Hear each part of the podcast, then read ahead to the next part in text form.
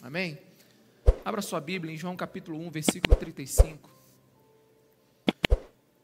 A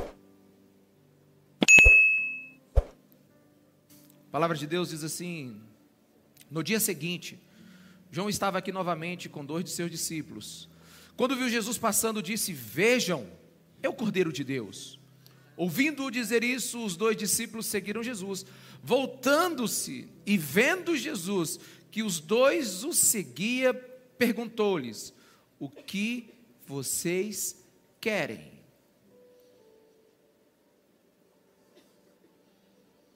Você já imaginou a gente aqui na igreja? As pessoas entrando aqui na igreja, e eu lá na entrada da igreja, para cada um de vocês perguntando assim: o que você quer vindo aqui? O que você deseja vindo aqui? Seria um pouco estranho, não seria? E enquanto você não me respondesse, eu não deixaria você entrar. Ou eu estou questionando você de entrar aqui dentro. Observe que Jesus, ao ver os discípulos de João vindo segui-lo, ele para: ei, o que vocês desejam? O que vocês querem comigo? O que está no coração de vocês? Nós não temos informações do porquê os discípulos de João decidiram seguir Jesus. Pode ser por muitos motivos, pessoais ou interesseiros. Pode ser porque olharam para Jesus e falaram assim: sim, ele é aquele que vai nos livrar da opressão romana, é o libertador de Israel, é o nosso segundo Davi. Ou talvez simplesmente por aquilo que nós acreditamos, que eles ouviram o ensino de João e realmente viram que Jesus é o Cordeiro de Deus. Serão discípulos verdadeiros. Mas Jesus perguntou: o que vocês querem? O que vocês desejam? Por que vocês estão vindo a mim? O que o nosso coração deseja? Se você pular para João capítulo 6, você vai ver que Jesus chegou para os discípulos e disse assim: e aí, vocês vão continuar me seguindo? Ou vocês vão com o resto da multidão? No começo ele pergunta, de João. No meio ele pergunta. E no versículo 21, alguém lembra quando ele chegou para Pedro? E disse assim: Pedro, tu me amas mais do que os outros? Mais do que estes? Pedro, você tem afeto por mim? Quais são os seus desejos por mim? E não resta dúvida que todas essas perguntas que Jesus faz não têm uma resposta teológica. Por tudo que vemos no Evangelho, Jesus não quer apenas formar pensamentos em nós. Alguém aqui, amém? Ele quer despertar sentimentos e desejos dentro de você. Jesus não pergunta o que sabemos para nos conhecer. Jesus pergunta o que nós amamos, para Ele saber quem nós somos. Jesus pergunta o que você deseja, e não o que você sabe. Mas nós crescemos debaixo de uma filosofia diferente. Nós somos uma geração que nós somos dirigidos literalmente pela filosofia de René Descartes, um francês, um filósofo francês do século XVII, onde ele sustentava que você é o que você pensa. Descartes está dizendo o seguinte: quando chega uma situação, você decide pelo que você sabe. E em certo ponto é correto. Descartes está dizendo assim: fazemos saques do nosso banco de conhecimento para tomar as nossas decisões. Agora, se você pesquisar um filósofo cristão chamado Agostinho, ele diz: não é bem assim, porque ele diz: criaste-nos, Agostinho em sua confissão, para ti o nosso coração não tem sossego enquanto não repousar em ti. Se Descartes diz que nós somos seres pensantes, Agostinho está dizendo que nós somos seres amantes. Não somos seres apenas que se movem pelo que pensamos, somos seres principalmente que nos movemos por aquilo que nós amamos. Adquirimos conhecimento, mas fomos feitos para amar e ser amados. E se você observar as perguntas de Jesus, elas têm um cunho muito mais emocional do que racional. Jesus está dizendo assim: o que vocês desejam? Então nós não somos apenas criaturas que pensam. Qual é o desejo que dirige a sua vida? Jesus está dizendo que o centro de gravidade de uma pessoa não é localizado no intelecto. Alguém aqui, meus irmãos, amém? O centro de decisões de uma pessoa é localizado no seu coração. Eu vou provar para você que a gente não toma só decisões intelectuais. Nós tomamos decisões emocionais. É o nosso coração que domina as nossas decisões. O que me define não é o que eu sei, o que me define é o que eu amo. O que me define é o que eu desejo. Tanto que, se você observar a oração para o progresso da igreja que o apóstolo Paulo faz em Filipenses capítulo 1, a partir do versículo 9, diz assim, Filipenses 1, versículo 9, esta é a minha oração por você, igreja, que o amor de vocês aumente cada vez mais em conhecimento e em toda percepção, para discernir o que é melhor, a fim de serem puros e irrepreensíveis até o dia de Cristo, cheios dos frutos da justiça, fruto que vem por meio de Jesus Cristo para a glória do louvor de Deus. E se você olhar muito rápido, você vai pensar que Paulo está se preocupando com o nosso conhecimento. Mas não é isso que ele está orando. Deixa aí o versículo primeiro. Deixa para mim o versículo 9, por favor. Lendo rapidamente, você pensa que Paulo está orando para a gente ter mais conhecimento. Mas olha só, a minha oração é que o amor de vocês aumente. Não é que o conhecimento de vocês aumente. Alguém aqui? Aleluia! Paulo está orando, não é para que a cabeça de vocês aumente, mas que o coração de vocês aumente. É justamente o inverso. Paulo ora para que o nosso amor aumente, para que o nosso amor aumentando, a gente deseje mais conhecer. Não é subtrair o conhecimento, mas é dar a ele fogo, paixão. Paulo está dizendo que a energia para o conhecimento não é a curiosidade. A energia para você adquirir conhecimento não é a curiosidade. A energia para você adquirir conhecimento é o amor. É Ele que vai te levar a buscar.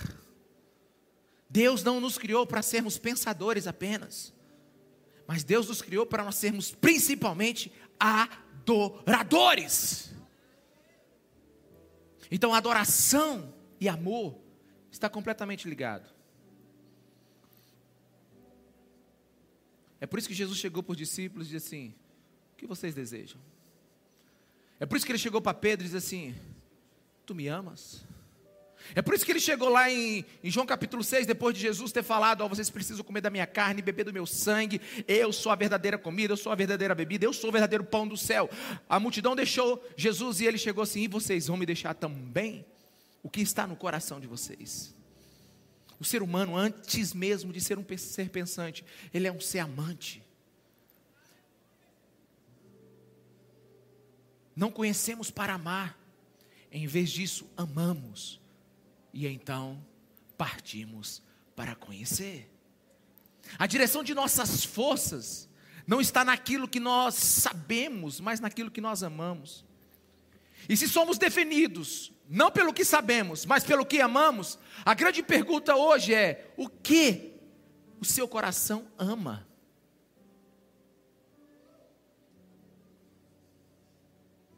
O que o seu coração deseja? Quem é o mestre do seu coração? Aleluia, irmãos. Provérbios 4, 23 diz assim: acima de tudo, guarde o seu coração, pois dele depende toda a sua vida. Olha, se você observar na nova tradução, não, na NVT, diz que o coração dirige o rumo da sua vida. Veja que a Bíblia não diz para a gente guardar a nossa cabeça. Alguém aqui, meus irmãos? Eu posso ouvir um amém? A Bíblia não mandou a gente guardar a nossa cabeça. A Bíblia mandou a gente guardar o nosso coração.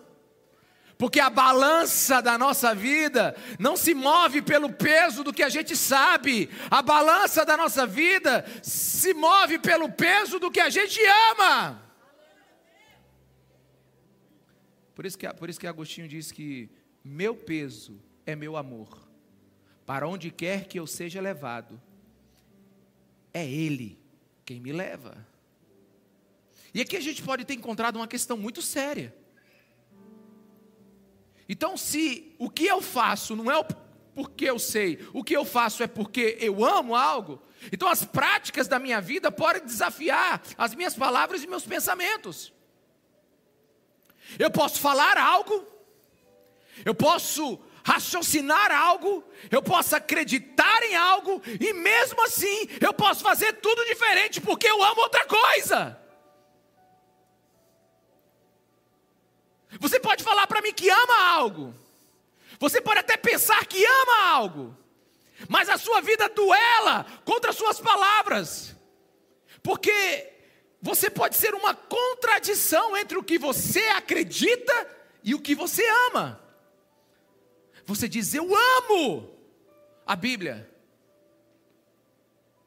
Quanto tempo você passa com ela nos seus olhos?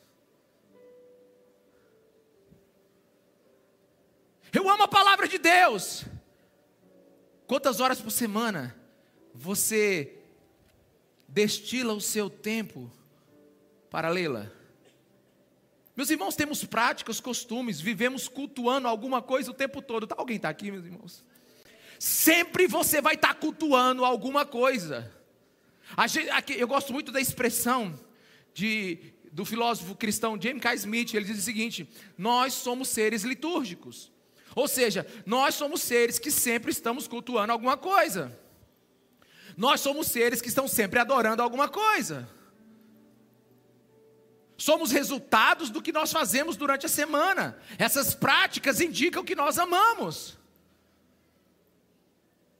Me diz onde você coloca o seu tempo, onde está o seu coração, aí está o seu Deus, aí está o que você deseja.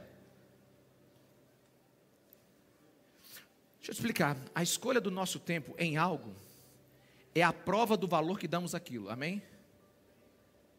A escolha do nosso tempo em algo é a prova do amor que damos àquilo. O meu tempo para alguma coisa é a prova de que eu amo aquilo. Por exemplo, se eu dou meu tempo para o trabalho, eu amo o dinheiro, eu amo o propósito do que eu estou fazendo naquele momento. Jogos e esportes, eu amo lazer, luxúria, desejos, paixões, eu amo os prazeres. Onde você investe o seu tempo? Olhando onde você investe o seu tempo, onde você gasta a sua atenção, a gente sabe o que você ama. Isso pode ser até inconsciente, você sabia disso? Você pode nem perceber, mas você pode ter uma liturgia semanal, você pode ter práticas semanais que adoram deuses rivais. Você pode ter um jeito de viver que é completamente contra aquilo que você acredita que é certo, que a dinâmica da sua vida orbita em volta de outros amores que você nem percebe, que você é discípulo de qualquer outra coisa menos de Jesus Cristo, porque você pensa, você raciocina, você conhece, mas na prática o seu coração ama outra coisa. O que você deseja é outra coisa. Quantos estão aqui? Diga amém, meus irmãos. Eu gosto muito da história de dois peixinhos que estavam nadando no fundo do mar, e eles estavam conversando. Aí eles estão vindo e tem um peixe ancião vindo e eles se encontram. Aí eles se encontram, bom dia, bom dia. Aí o peixe ancião pergunta para os dois peixinhos: como é que está a água? De onde vocês vieram? Um olha para o outro e diz assim: do que mesmo que ele está falando? Esses dois peixinhos, eles são tão imaturos que eles estão imersos num mar que eles não têm a menor noção. Eles estão imersos num lugar onde eles não percebem. Muitos cristãos, muitos sustentam ser cristãos, mas estão imersos no mar de muitas paixões, conscientes ou não. Falam com a boca, conhece com a cabeça, mas não ama com o coração. Muitos não têm consciência do mundo que vivem. O que você faz é o que você ama. Por quê? Porque você ama fazer o que faz. Então a sua vida me diz o que você ama. E aqui ocorre um perigo terrível, porque é possível que você não ame aquilo que seu raciocínio diz que você ama. Olha, Mateus 6,21, no Sermão da Montanha, Jesus diz assim: pois onde estiver o seu tesouro, aí também estará o seu coração. Localize o seu tesouro. Deixa para mim o versículo. Localize o seu tesouro e ali estará o seu coração. Procure o tesouro da sua vida, que lá está o seu coração. Ou seja, tesouros são resultados de tempo e trabalho. Tempo e trabalho são resultados de desejos. E desejos são resultados de paixão do nosso coração. Ou seja, o nosso tesouro não é fruto do nosso raciocínio. O nosso tesouro é fruto do nosso amor.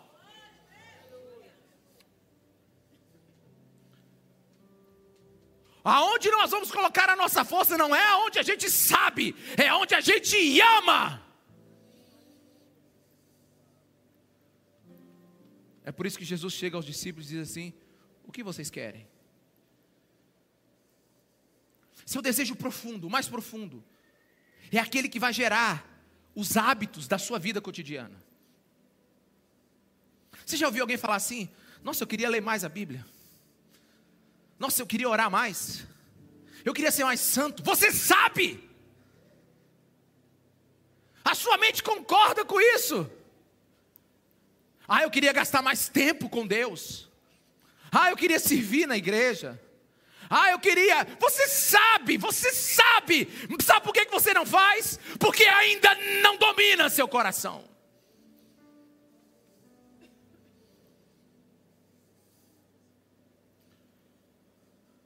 Porque nós não somos movidos pelo que nós sabemos. Somos movidos pelo que nós amamos. Quando você olha para a Bíblia e olha para a tela do Netflix, quem você ama mais? O que é mais importante? O que é mais importante, irmãos? O que é mais importante? Vocês estão em dúvida? O que é mais importante, a tela do Netflix ou a Bíblia? Melhorou um pouco, 50%. Mas o que você escolhe na hora? Deixa eu te explicar. O que você deseja mais na hora é para aquilo que você se inclinou.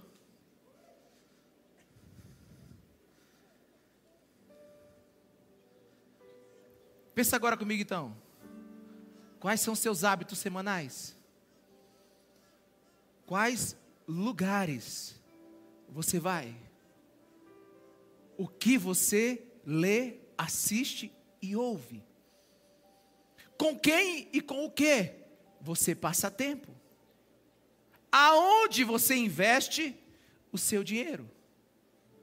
3 pontinhos, aí está o seu coração. Fazemos o que desejamos e não nem sempre o que sabemos. Por exemplo, sabemos que o açúcar vai acabar nos matando, sim ou não? Mas tem uma lata de leite condensado na sua casa.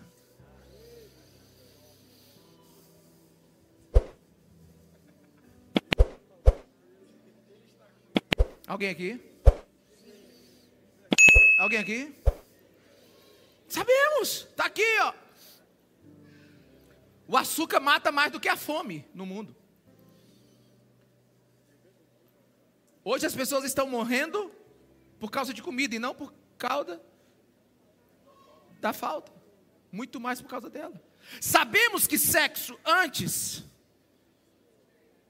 e fora do casamento é pecado. E pecado é desafiar a Deus. Mas nosso coração está tão apaixonado pelo prazer ilícito que adultera e se prostitui. Você sabe, mas o que comanda você não é o que você sabe. O que comanda você é o que você ama. Jamais alguém aqui abertamente concordaria em ganhar um dinheiro de uma forma injusta e trapaceira. Mas seu coração ama tantos bens materiais que a ilegalidade, a imoralidade, o jeitinho brasileiro, em algum momento você faz, mas você sabe que é errado, mas você ama o dinheiro, então você não é dominado pelo que você sabe, você é dominado pelo que você ama.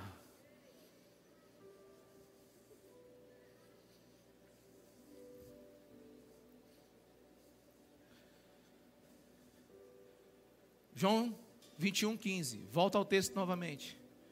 Depois de comer, Jesus perguntou a Simão Pedro: Simão, filho de João, você me ama mais do que estes? Jesus não chegou para Pedro e disse assim: o que você sabe, Pedro? Jesus queria mostrar o profundo do coração de Pedro. Quer saber o que existe no profundo do coração de um ser humano? Pergunta o que ele ama, não o que ele sabe. Jesus não estava perguntando para Pedro assim: lembra do que nós fizemos, Pedro? Alguém aqui? Alguém aqui, meus irmãos? Pedro, você lembra dos cultos que nós tivemos juntos, Pedro? Você lembra, Pedro, de você testemunhar os milagres? Você sabe contar como você andou pelas águas? Não, não foi isso. Jesus está perguntando para Pedro: Pedro, eu quero saber como está o seu relacionamento comigo.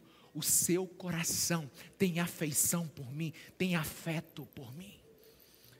Só depois que Pedro, de forma absoluta, disse que Senhor, eu te amo, é que ele diz: então agora você cuida do que é meu, porque eu não quero que gente que cuida do que é meu com a cabeça, eu quero que gente cuida do que é meu com o coração. Por isso que a gente não canta aqui porque sabe, a gente canta aqui porque ama, a gente prega não é porque sabe, é porque ama, a gente testemunha não é porque sabe, é porque ama, a gente é generoso não é porque sabe, é porque ama, a gente prega o evangelho não é porque sabe, é porque ama, a gente vive é para amar. E deixa eu falar uma coisa para você, irmão, prestando uma desonra para Deus é um culto sem amor.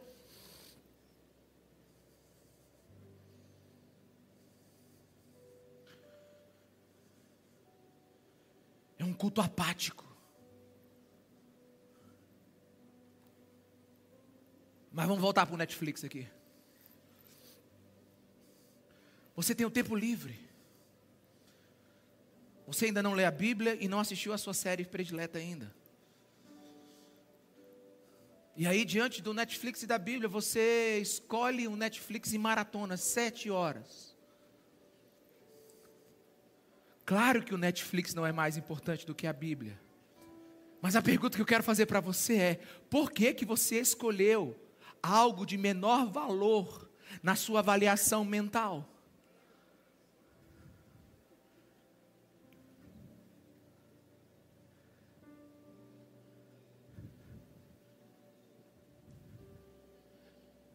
Por que que você escolheu?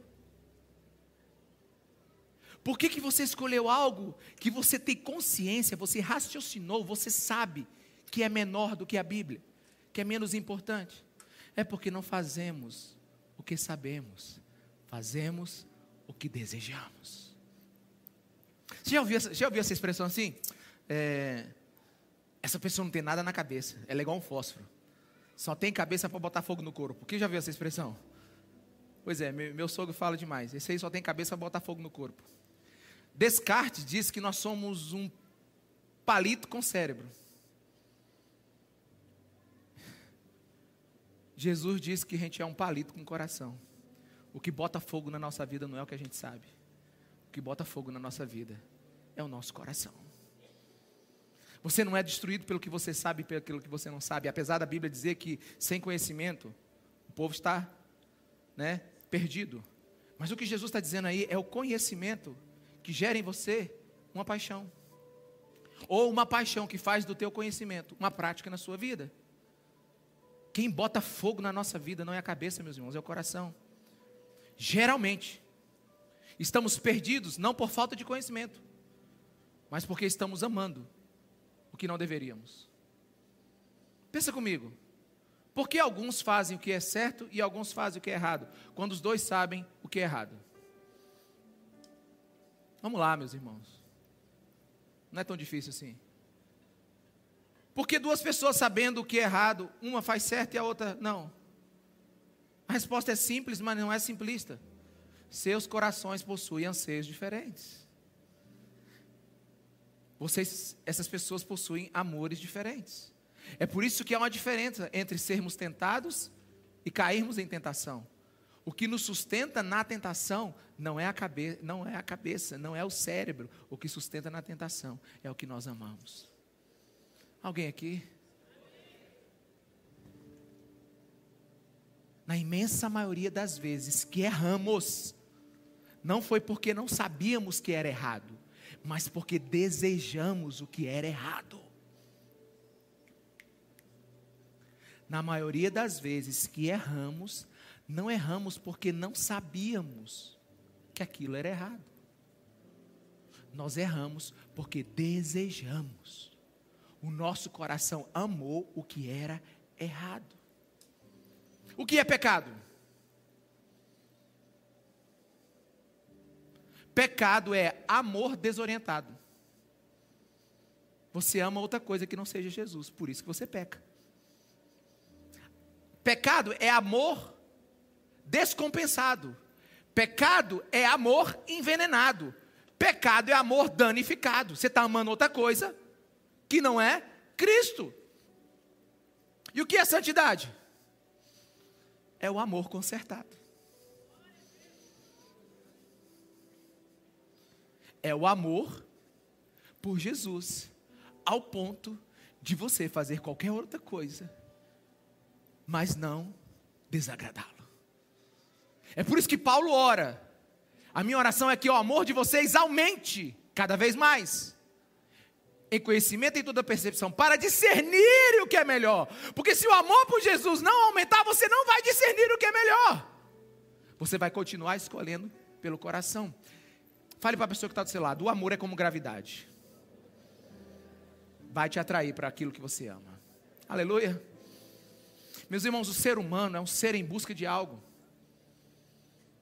E a gente precisa entender isso. A gente precisa começar a desagradar o nosso coração, se a gente quiser deixar alguns amores rivais.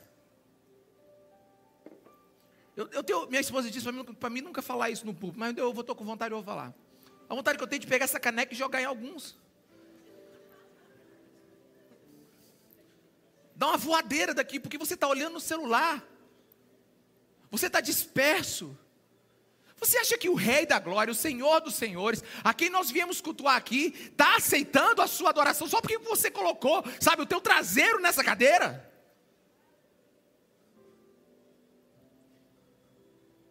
Por quê? Vocês estão vindo atrás de mim, o que vocês desejam?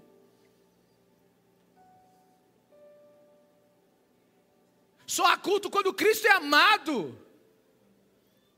A gente precisa de práticas corretas. O maior inimigo da igreja não é Satanás, o maior inimigo da igreja é a igreja morna. Alguém aqui? É que não ama, ou que tem amores divididos. A gente pensa que o diabo faz um estrago na igreja, não, mas quem mais faz estrago na igreja é o cara que se diz cristão e lá fora vive com práticas carnais e imorais. Testemunha de forma absurda contra o Evangelho. Por quê? Porque ele sabe aqui dentro o que é certo, mas lá fora ele só faz o que ama. Alguém aqui, meus irmãos?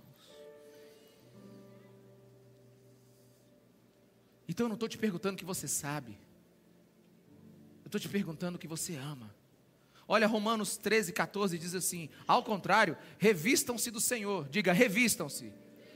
É vestir-se do Senhor Jesus Cristo, e não fiquem premeditando como satisfazer os desejos da carne. Olha o que o apóstolo Paulo está nos ensinando, o que a Bíblia, entrem numa roupa, entre numa nova roupa, entre numa nova rotina, entre num novo tipo de pensamento, entre num novo estilo de vida, entre numa nova prática de viver. Eu não gosto, não consigo. Ninguém diz para um pastor que não gosta da Bíblia e não gosta de orar. Mas você deveria. Porque nós vamos começar um jejum. Cadê o aviso do jejum? Passou, é? Pois é. Nós vamos começar um jejum. Vamos começar um jejum amanhã. Você vai tirar uma refeição. Até a conferência do Espírito Santo. Nós vamos estar aqui de segunda a sexta. Adorando a Jesus, orando a Jesus aqui às 19h30. Se não couber, 19 horas, se não couber lá dentro, cabe aqui. Se não caber aqui, a gente fica lá fora. Eu quero saber do que a gente tem fome. Quero saber o que a gente ama. Eu nunca vi alguém dizer assim: olha, pastor, de verdade, eu vou dizer 3 coisas para o senhor. Não gosto da Bíblia, não gosto de orar e não gosto da igreja. Nunca vi alguém chegar a um pastor para conversar assim. Mas se você não lê, se você não ora, e se você vem apático para a igreja, você não ama nada disso. Alguém aqui, meus irmãos? Sabe, a gente precisa reaprender a adorar. A gente precisa reaprender a amar a Deus. Tem gente perguntando: como é que eu posso ser mais santo? Como é que eu posso amar mais a Deus? Como é que eu posso ser um discípulo melhor? Faça uma auditoria na sua vida. Faça uma auditoria nas suas práticas semanais. Faça uma auditoria nas suas liturgias semanais. Eu quero ver se você não gastar 1 hora por dia lendo a Bíblia, adorando o Senhor, dobrando seu joelho, se você não muda em menos de um mês. Eu quero ver. Porque só mudamos a nossa alimentação se nós colocarmos um exercício além do conhecimento. A gente precisa decidir trocar de amor. A gente começa sentando na mesa, comendo brócolis sem gostar. A gente começa sentando numa mesa e adquirindo novos apetites, praticando. Quantos estão aqui, irmãos? Eu vou dizer uma coisa para você: um encontro com Deus, ou um encontro de casais para o seu casamento seria muito bom. Mas melhor ainda era se você parasse, bloqueasse aquele satanás que fica te mandando mensagem. E você parasse de ver as coisas no Instagram e outras coisas. Seria melhor. Alguém está me entendendo aqui? Bom seria que você ganhasse mais dinheiro, mas bom mesmo é você parar de gastar dinheiro com luxúria. Bom seria se a internet proibisse todos os sites adultos, mas melhor mesmo é você controlar os seus dedos e pedir ajuda quando não puder. Botar uma senha no seu celular, sabe? Jogar ele na parede, queimar ele, pegar sua televisão e jogar fora. Porque você sabe o que é correto, mas deseja o que é errado. Confessar, pedir ajuda, cair no chão, rolar, pedir desespero para Jesus. Para de buscar soluções religianas. Senhor, muda a internet. Não, tem que mudar é você, é o teu coração. Muda as ideologias desse mundo, Senhor. Muda, quem tem que mudar é você. É você que é sal, é você que é luz. Para de culpar quem não é o maior culpado. Quem vai te levar para o inferno não é Satanás, é você. É o seu coração.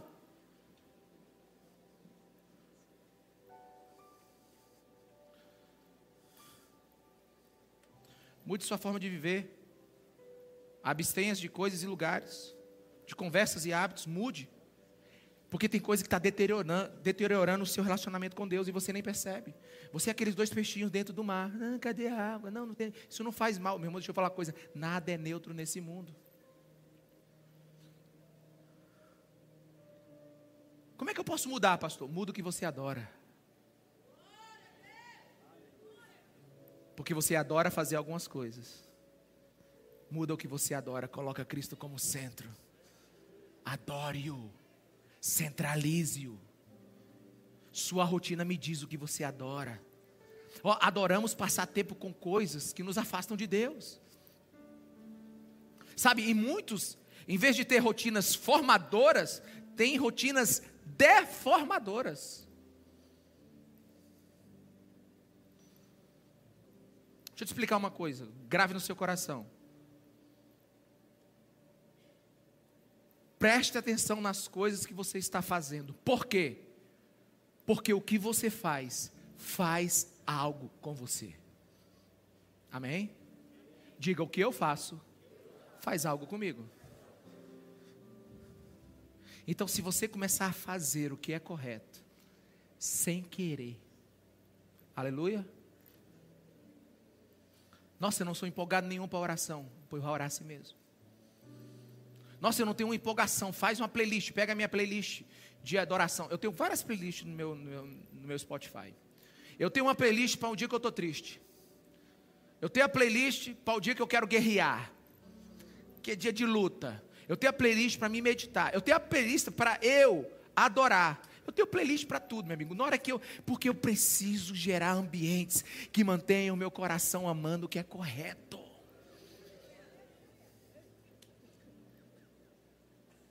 Se você viajar comigo, você tem que vir com fone de ouvido, aquele que abafa o som, porque eu tenho 10.000 watts de som no meu carro. Ontem, quando eu estava muito assim, Senhor, essa é a palavra mesmo, o Senhor me dá. Eu não botei o meu joelho no chão, porque eu já tinha orado. Eu entrei dentro do meu carro e botei um som da altura tão grande, que eu passei aqui na frente da igreja, o pessoal ficou olhando assim, e é porque aquilo ali, sabe, aquilo ali fala comigo, e aquilo falando comigo me ensina a falar com Deus. Alguém está aqui, meus irmãos? Crie ambientes que formem um cristão de verdade, porque nada é neutro. Você precisa aprender a passar tempo com Deus. Se você não aprender a passar tempo com Deus, você não vai mudar. Alguns estão esperando um evento divino, hollywoodiano. Nossa, Deus me muda, que conversa. Ele já tem tudo disponível para você. Como é que você acha que homens e mulheres foram apaixonados por Deus? Entregando seu coração para outras coisas? Ou vivendo na base do jejum, da oração, da adoração, da renúncia, da luta contra o pecado, da confissão? Hã? Você acha que Deus mudou? Você acha que a forma de fazer santos e avivalistas mudaram? Você já foi tocado por Jesus? Sério? Não. Que Ele inflamou o seu ser com tanta paixão e graça, que tudo nesse mundo perdeu a graça. A sua consciência já foi escandalizada com o Cristo ressurreto. Você já imaginou que num bebê que nasceu lá na manjedoura, né, onde os 3 reis magos foram visitar, estava o cumprimento de todas as promessas de Deus, e que Ele não precisava ter nascido, Ele podia ter nos abandonado, que ainda assim Ele seria bom. A sua alma já ficou cheia, o seu tanque emocional já transbordou pelo amor de Jesus derramado em seu coração. Jesus é real para você. Oh, meus irmãos, a vida é muito curta. E o ser humano nasceu para receber graça e amor de Jesus no seu coração. É por isso que Deus é amor, Deus não é conhecimento. Alguém aqui? Deus é amor. Deus não é uma ideia, Deus é uma pessoa. Aleluia. É por isso que Colossenses 3,14 diz assim: acima de tudo, porém, revistam-se do amor, que é o elo perfeito. Não revistam-se de outra coisa, revistam-se do amor, que é o elo perfeito. Ou seja, quanto mais você amar a Jesus, mais você vai confiar nele, mais você vai renunciar essa liturgia a deuses rivais que a gente tem durante a semana.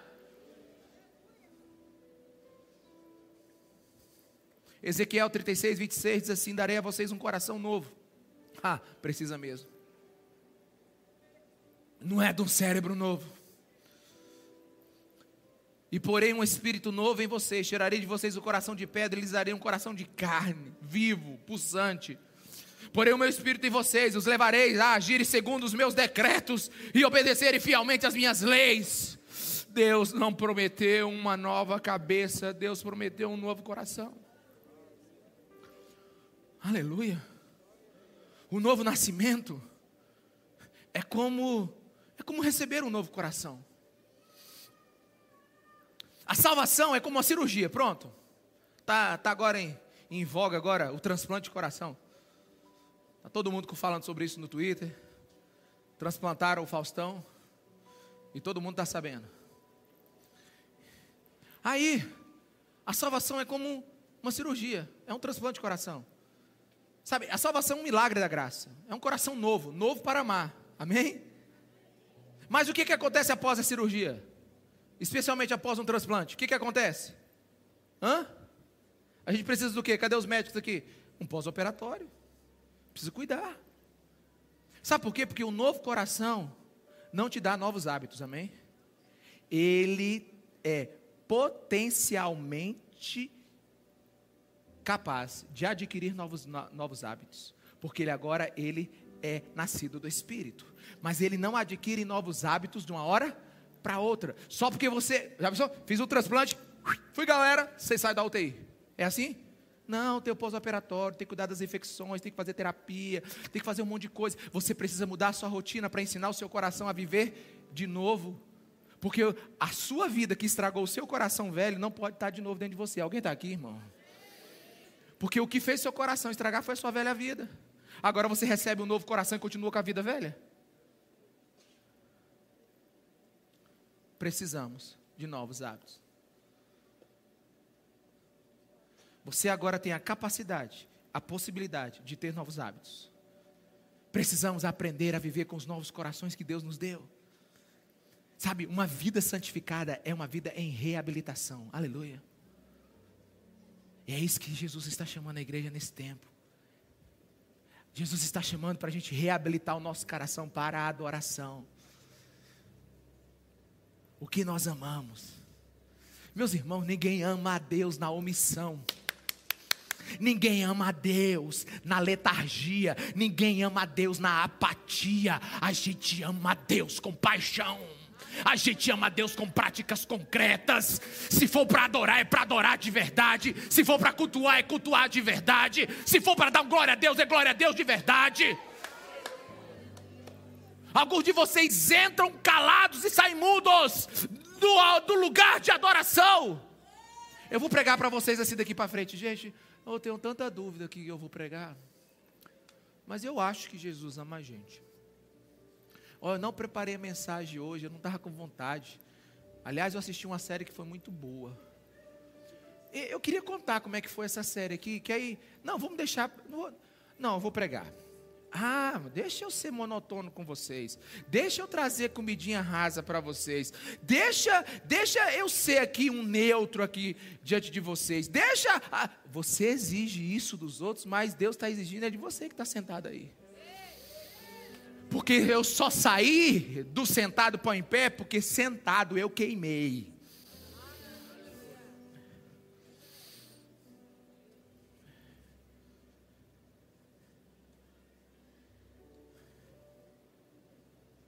É no forno da adoração que a gente descobre que é pastor, profeta, mestre, apóstolo. Ah, Deus veio sobre mim, pastor, eu fiquei com vergonha. Mas continue com vergonha. Você está roubando do seu coração o transbordar de Deus na sua vida, porque não existe relacionamento sem manifestação de paixão. Precisamos ter expressões, declarações, exclamações. Porque fazendo algo, o que a gente fez faz algo com a gente. Quando você levanta as suas mãos e dá um glória a Deus, quando você dobra os seus joelhos, quando você começa a ter práticas litúrgicas, onde Jesus Cristo é o centro, onde a sua devoção é somente para Ele, você começa a ouvir músicas que só se remetem a Ele, você bota lá o Cid Moreira lendo a Bíblia para você dentro do carro, 24 horas por dia, você só fala disso, você encontra alguém e você comenta sobre Jesus. Pastor, você quer que eu pare de viver a vida? Não, eu quero que você viva a vida verdadeira, que é um coração cheio do Cristo encarnado.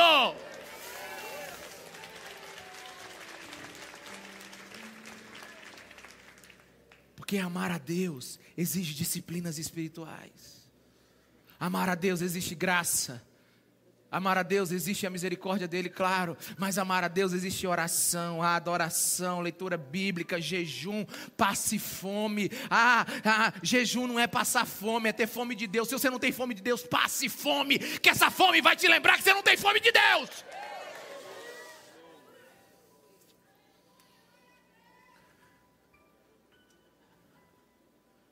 Eu não gosto de ler a Bíblia, leia sem gostar.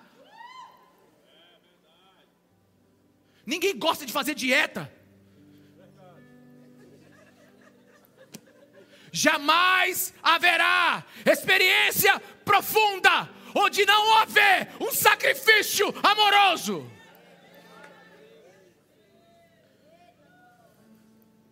A igreja é a academia do Cristo. A igreja é o lugar onde nós juntos vamos crescer em graça e misericórdia. A igreja é o lugar onde nós juntos vamos nos exortar uns aos outros. Eu vou dizer para você, cala a tua boca. É, eu sou teu amigo, né? Eu não vou dizer para todo mundo, mas para uns eu vou dizer assim, senta, baixa o piano, amigo, que você está fazendo tudo errado.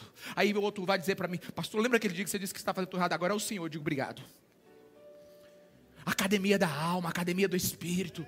É onde eu vejo o outro adorando. E quando você vê o outro adorando e você acha bonito, você faz igual ele. Você sabe, a gente começa juntos. Porque quando alguém faz um exercício bem, você quer fazer um exercício bem com ele. Quando alguém chuta uma bola bonita, você observa como ele chuta. Quando alguém adora, você aprende.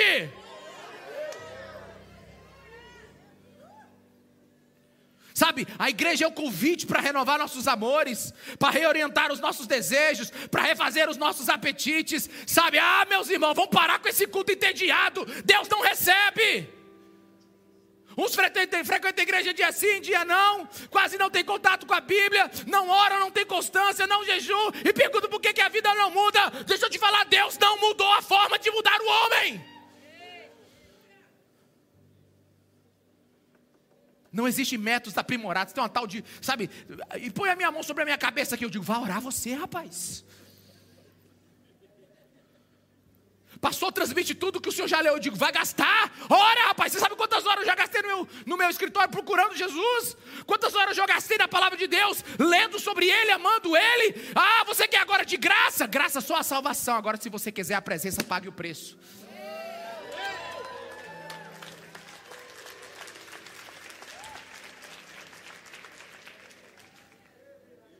Nada na história da igreja substituiu tempo e lugar. Nada que aviva um homem substituiu Bíblia e oração. A vida cristã é uma vida de práticas, de práticas. Agora mesmo você pode começar a buscá-lo. Agora mesmo. Agora, você já está empolgado, porque você está tendo uma repartição aqui de paixão. Quem é essa irmã que eu vou voltar para pregá-la aqui? Aleluia. Porque não é quem sabe, irmãos, que deve falar, é quem ama. Pedro, tu me amas, se tu me amas, vá apacentar minhas ovelhas. Pedro nem sabia que ia escrever carta, mas ele aprendeu, foi amando, porque o amor gera conhecimento. 1 Coríntios capítulo 8 diz que o amor, que o conhecimento destrói, mas o amor edifica. Tudo começa do amor. Ah, pastor, mas eu já fiz isso, eu tenho certeza que fez, mas não fez com diligência, não repetiu, sabe? Formação exige repetição. Eu lembro muito do testemunho do Ron Kenoli, que ele era criança e a mãe dele levava ele para a igreja. O Ron Kenoli foi um dos maiores adoradores que o mundo já teve. Aí ela dizia assim, vai cantar, menina. Ele disse, por que eu tenho que cantar? Cala a boca e canta. Aleluia! Precisamos de mães assim. Para de perguntar porque tem que cantar e canta, porque o que você faz, faz algo com você.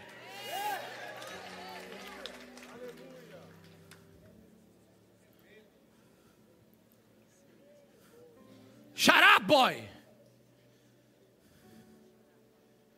Você precisa entender a importância do que eu estou falando. Igreja não é um quartel de soldados que seguem de forma impositiva um general, não. Igreja é uma família que ama o pai que tem. É uma noiva que espera Jesus. Ah, mas não, isso é tão emocional, isso é tão romântico. É, então procure outro jeito, porque é no cristianismo que existe a religião do amor. É no cristianismo que existe relacionamento. Para outros deuses você vai lá, entrega um pedaço de metal, de ouro, de prata e está tudo bem. Aí você pede uma mandiga para ele, mas Jesus não. Jesus quer relacionamento. Em nenhum outro lugar você vai ver, sabe, Deus pedindo mais desejos ardentes do que na adoração. Em nenhum outro lugar, a não ser no cristianismo, um culto indiferente gera maior desrespeito. Porque você pode chegar num lugar calado, entregar sua adoração para um Deus falso e ele fica calado. Mas o nosso Deus, ele quer ser adorado de todo o coração, de todo o coração, de todo o coração, de todo o coração. Qual é a maior característica de um homem de Deus? Qual é a principal das principais? Qual é a definidora de um homem de Deus? Amar a Deus acima de todas as coisas. E se você ler Mateus 22, 36, 40, não precisa colocar. No final diz assim: destes dois mandamentos dependem toda a lei e os profetas. Essa palavra depender aqui, quando ela foi escrita no original, é cremanune, que significa pendurados, ou seja, pendurado no amor está a possibilidade de cumprir todas as profecias e toda a lei. Você precisa estar amando a Jesus de todo o seu coração, porque assim você cumpriu toda a palavra de Deus. O que é certo, o que é errado, não, é o que você ama. Porque você não precisa de conhecer todas as mulheres do mundo para você ficar só com a sua. Alguém aqui? Você só precisa amar a sua. E pode aparecer mulher do planeta inteiro, mas ela é a sua. O desconhecimento de outras coisas não vai me mudar se eu amo o que eu já tenho. Fica de pé no seu lugar.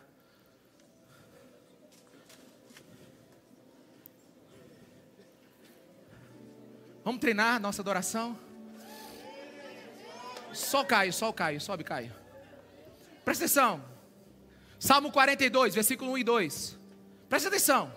Como a corça anseia por águas correntes, a minha alma anseia por ti, ó Deus. A minha alma tem sede de Deus, do Deus vivo. Quando poderei entrar para apresentar-me a Deus? Sabe, presta atenção, aqui não é um convite para aprender, aqui é um convite para encontrar, aleluia! Aqui não é um chamado para aprender, aqui é um chamado para encontrar Deus. Eu não consigo ver Davi falando assim: ó Deus, eu tenho sede de ti. Como é que está lá o S-Open? Ó Deus, Alguns de vocês nunca subiram o degrau da adoração, porque nunca responderam a Deus com anseios do coração. Deixa eu te falar uma coisa, pastor, você é contra o conhecimento? Claro que não. Só tem luz porque tem calor. Não há calor sem luz. Alguém está aqui? Onde a luz do conhecimento sobre Jesus, precisa haver calor do nosso amor por Ele. Precisamos voltar ao altar da adoração. Precisamos nos humilharmos diante de Deus. Ele é o pão da vida. Ele é aquele que mata a nossa fome. Quem crê nele jamais terá necessidade de outra coisa. Deixa eu te falar uma coisa. Eu conheço milionários tristes. Eu conheço homens que chegaram ao mais alto grau da sua empresa tristes. Eu conheço desembargadores tristes. Eu conheço bilionários tristes. Mas eu não conheço ninguém que encontrou Jesus de todo o coração e se sente faltando alguma coisa.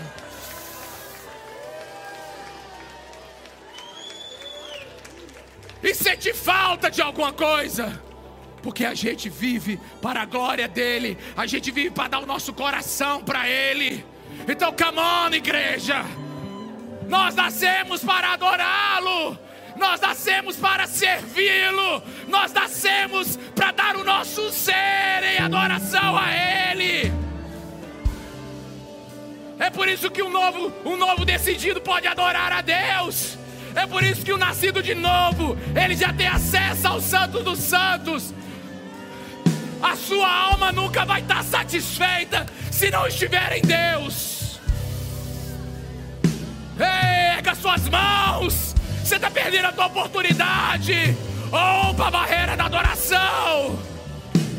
Nós não precisamos agora de outra coisa a não ser a consciência que Ele está aqui. Ele está aqui.